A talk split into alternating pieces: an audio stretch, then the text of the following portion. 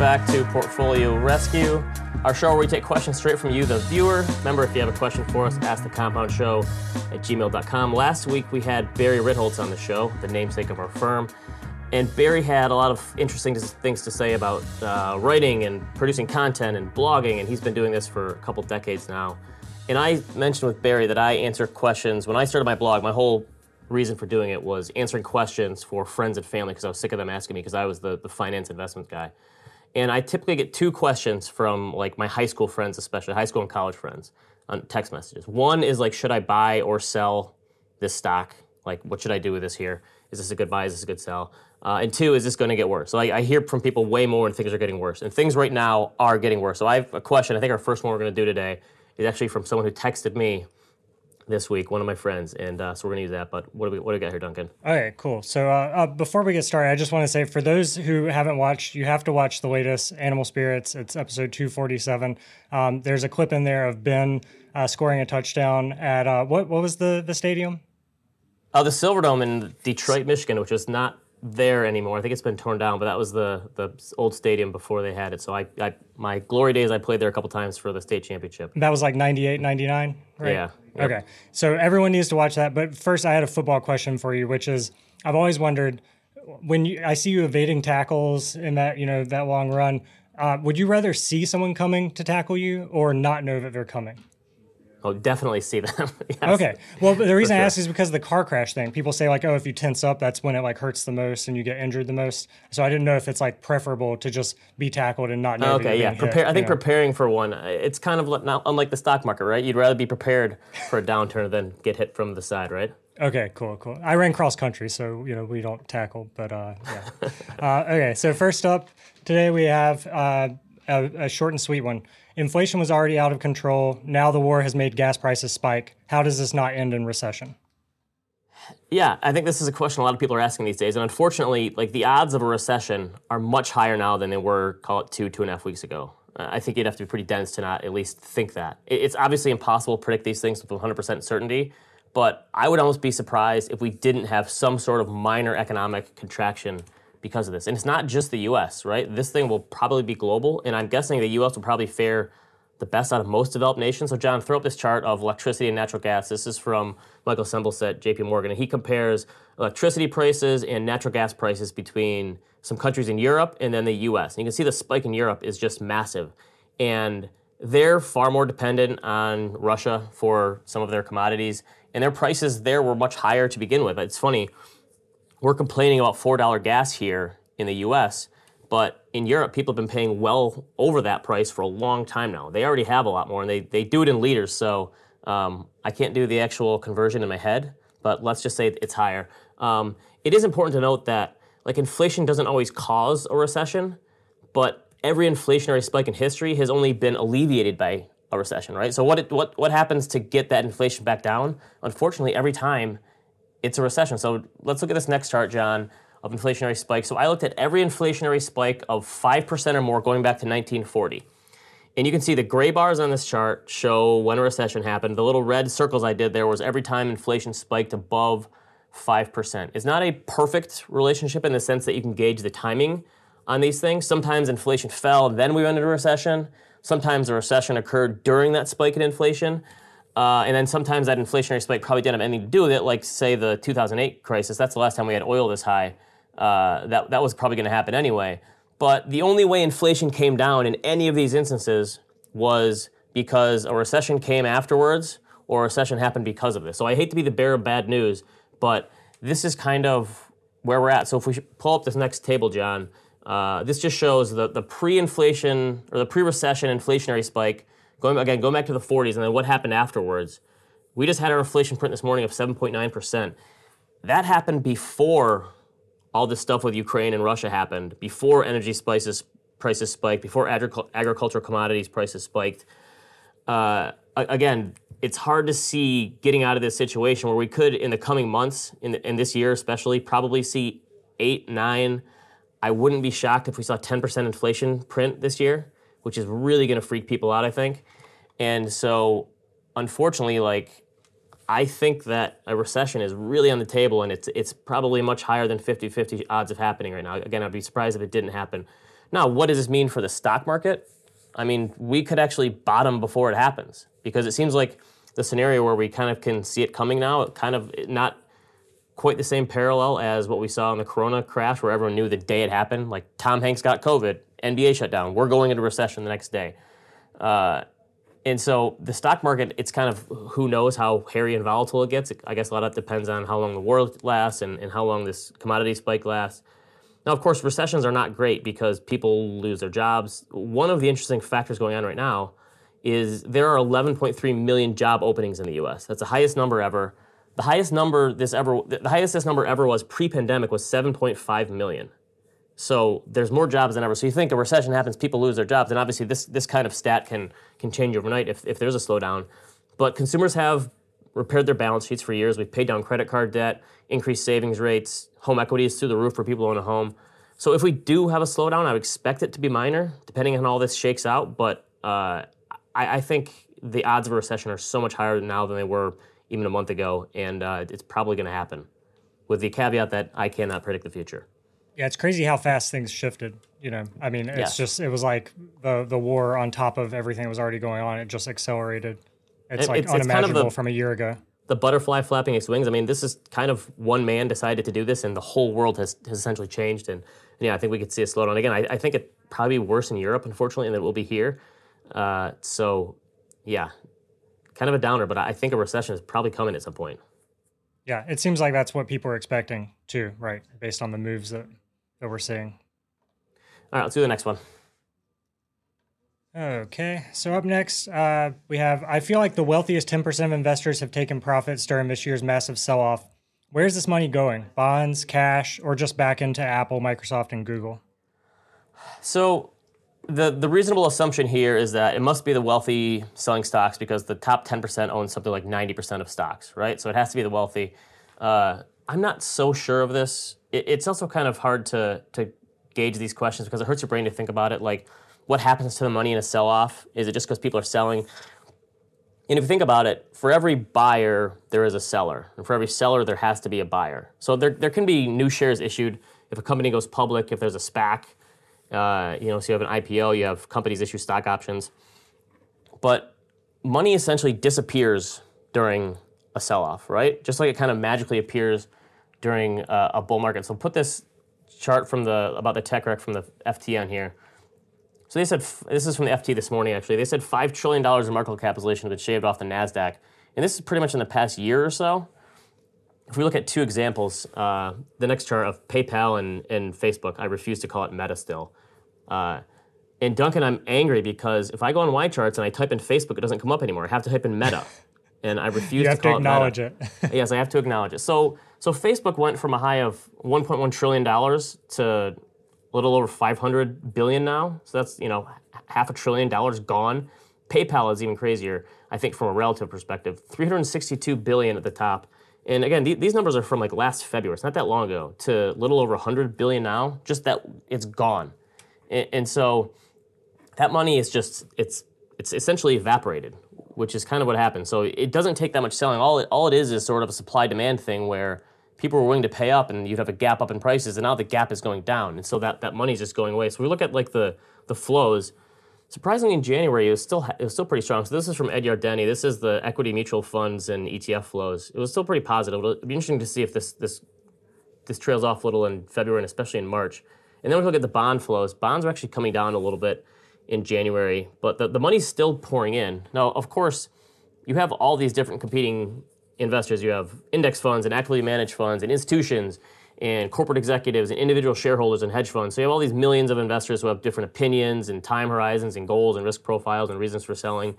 Uh, so it's always kind of hard to know like who's doing the selling and why and, and what the reason is and who's who's freaking out.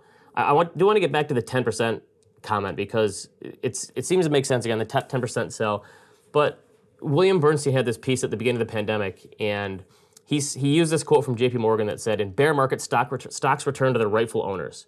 And a lot of people have taken that quote from way back in the early 1900s to be like, okay, in bear markets, the people who are patient and disciplined and willing to put money in, those are the ones who are going to make out okay. But Bernstein said, yeah, that's great, but guess who has the money in a downturn? Rich people.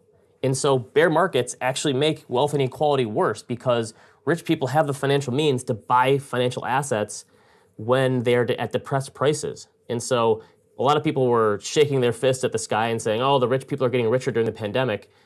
That's probably going to happen in every bear market in the future as wealth inequality continues to have a separate, you know, between the haves and the have-nots. So, uh, unfortunately, like downturns level the playing field for a little bit in the short run as those holders of financial assets see their prices fall, but they're also buying when they're falling, and so over the long run, that's a positive for rich people.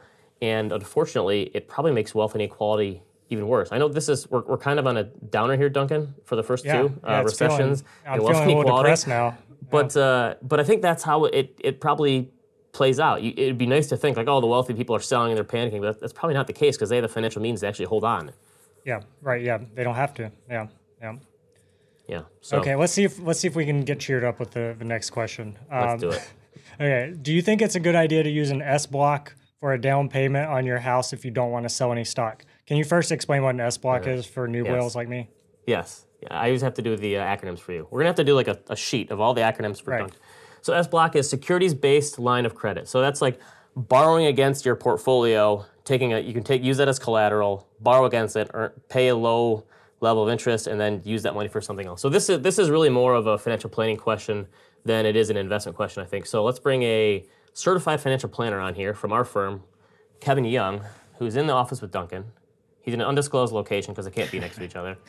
Uh, so Kevin, when thinking through something like this, and this is a question we've been getting a lot actually. Like, uh, can I? I don't want to take taxes into account and have to sell something and pay taxes on it, but I have this big outlay coming up. When you when you have to think through something like this from financial planning perspective, like what are the main areas of that of concern, or, what are like what are some of the variables people have to think about when when taking a loan against their portfolio? Yeah, so you know these these lines of credit have become really popular the last couple of years, and I think partially people are seeing what's going on with the ultra wealthy. And there was an article in the New York Times or the Wall Street Journal, uh, maybe a year, 18 months ago, talking about, well, how do these people that have so much money pay zero tax, but they're still managing to pull money out of their portfolios? Um, SBLOCs are how?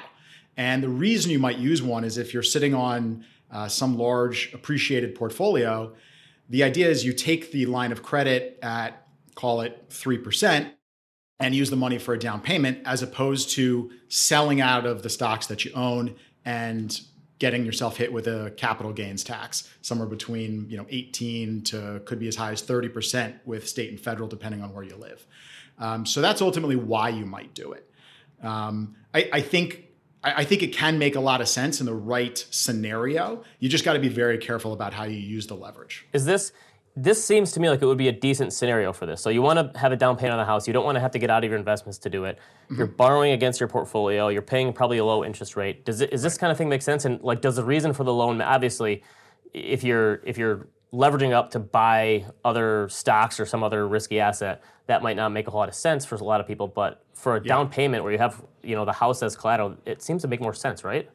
Yeah, it, it definitely can. And again, it's it's really you're looking at just the the spread between the interest rate that you're paying um, and and the returns on the assets that you potentially make, as well as the taxes coming into play. So yeah, I think for a down payment for a house, certainly if you're sitting on a large uh, portfolio, it can make a lot of sense to leave those assets in the assets in the portfolio and let them continue to grow.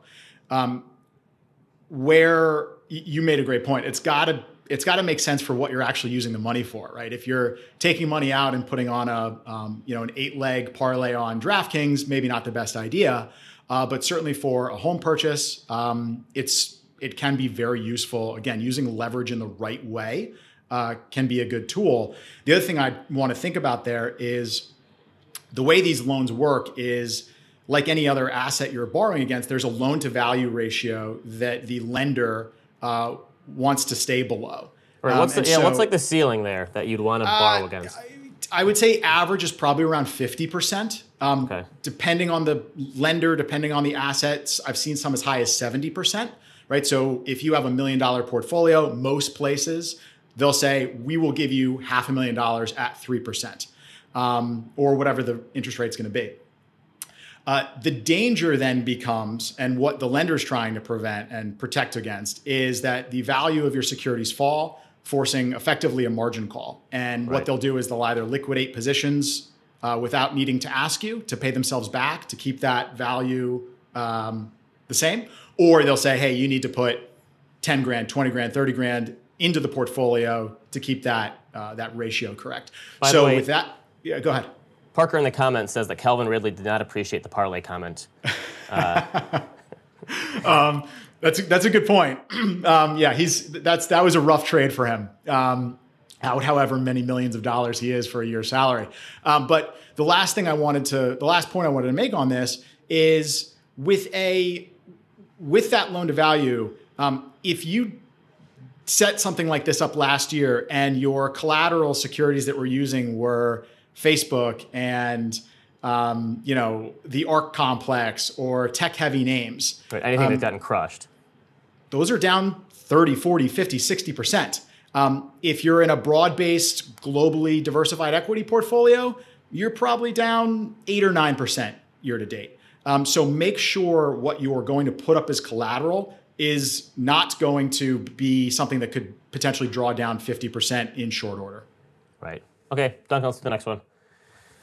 Okay, so uh, up next we have here's a challenge question for you. This is fun. We all like a challenge, right? So uh, I'm 53, and as of January 2022, I had a net worth of $600,000, which was composed of cash, IRA, stocks, and home value minus mortgage.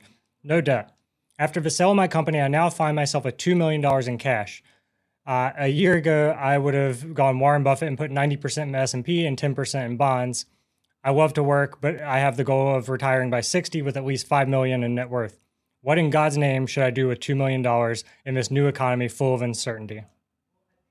Great question. And obviously the, the, the value here doesn't matter as much as like the thought process of investing in windfall when things seem scary and uncertain. And my one rule of thumb for this is like obviously you have to take into account what's going on in the world and where the stock market is and interest rates and all these things, but it's it's far down the list in terms of setting up a financial investment plan, right? Like when it's it's not the first variable, it might not even be in the top five in terms of what's going on in the macro right now and how should this impact what I do with my portfolio. So, Kevin, you have a client come to you and they say, "Listen, here's a certain time horizon." So this person says, "You know, in seven years, I want to go from A to B." They, they're telling you, "I want to retire at 60. I want to have this much money." How do you handle a situation like that where they give you like the the, the outcomes that they want to get, and then they say, okay, create a portfolio for me or a financial plan that gets me there? Right. Yeah, and I love this question because it allows us to touch on a lot of different concepts in in financial planning. Um, you know, ultimately, this is just a math problem, right? This is just a this is just a question of uh, assumed rates of returns and what you have and what you're going to contribute to it. Um, if if you took the simple math and, and let's say uh, let's say that this this person again wants to get to five million dollars in seven years, currently has about two point six million dollars in net worth. Um, if they're a regular W two worker contributing, you know, the max to their four hundred one k, they're going to need around a nine percent annualized rate of return uh, to get to five million dollars.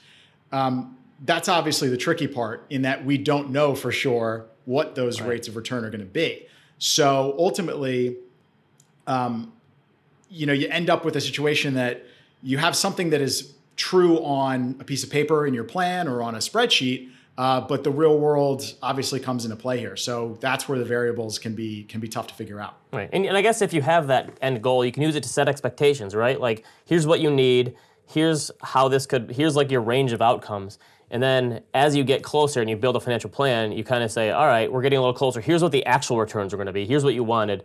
And, and, sometimes, I guess the, the good thing is you can tell someone, listen, your expectations are so far out of whack with reality in the current situation that you're never going to get there. And so you can use that as, as a conversation starter. And maybe you're going to have to put more money in, or maybe you're going to have to work longer, or maybe you're just not going to have as much at retirement as you think. So you can use those all as, as sort of signposts along the way to help them understand their goals. Um, but I like the idea of, of managing a financial plan when you have this target. And then I guess the other thing is, is that right? Uh, I'm sure you have this conversation a lot. Like when you turn 60 and retire, that doesn't mean your financial plan is done, and then that's like when the the hard work begins, right? Yeah, exactly. And you know, one other point on kind of the math side of this is that nine percent rate of return. Um, if if this guy is saying that, you know, he's really uncomfortable right now, 13% off the all-time highs um, if he had put this money in a year ago, if he can't stick with that 90 10, um, that might not be the portfolio for him. Um, and right. so that's where the behavioral coaching comes in that I think we can help a lot of people with is yes, you might need 9%, but if if the volatility that we're experiencing now is making you really uncomfortable, um, and it's going to cause you to do something silly like panic sell or uh, or something like that, then we need to kind of marry the the rational, right, which is okay, you need a nine percent rate of return, with the reasonable, which is what portfolio and plan can we develop for you that you'll stick with? Because ultimately, that's going to be what the biggest driver of success is. And to your point, if we've got, we don't have seven years to make this work. We've got seven years until potentially he's going to start drawing the money. Then we've got another 30 years that this money needs to keep up with things like inflation and spending and, and, uh, and things like that. Yeah. And I always like to remind people too that this is by far one of the craziest like macro environments I've ever seen, uh, especially just with all the really cross currents going on. But like you're never 100% certain about what's going to go on. Like uncertainty is always at an all-time high. I guess it hits a new high every single day. So it's it's really hard to know. So um, th- that was a great question. So so thanks thanks for coming on, Kevin. Uh, yeah, thanks again, for having me. This this is a really crazy macro environment. I see we've got a bunch of questions here uh, uh, on the side. A lot of people asking about inflation hedges and can housing help there. Uh, so keep those comments and questions coming. We're always looking for more. Remember, ask the compound show at gmail.com on that note too i wanted to mention if we pull your question from the chat uh, and you see it on a future show just email us and we'll send you a sticker. Uh, obviously we can't like track you down just from a, a comment though. So if you want what's sticker, the sticker. look like duncan? Did i even get one of these yet? Uh, i think you got one. It's, the compound uh, sticker? this one back here. Okay. yeah, yeah, yeah. and we're not even selling those right we're just no, giving no, away the only way you get it is from having a question selected yeah. it's exclusive that might be an inflation hedge turn it into an nft duncan it's true All right, remember, ask the compound show at gmail.com. Thanks to Duncan and Kevin for joining me, and we will see you next time. See ya.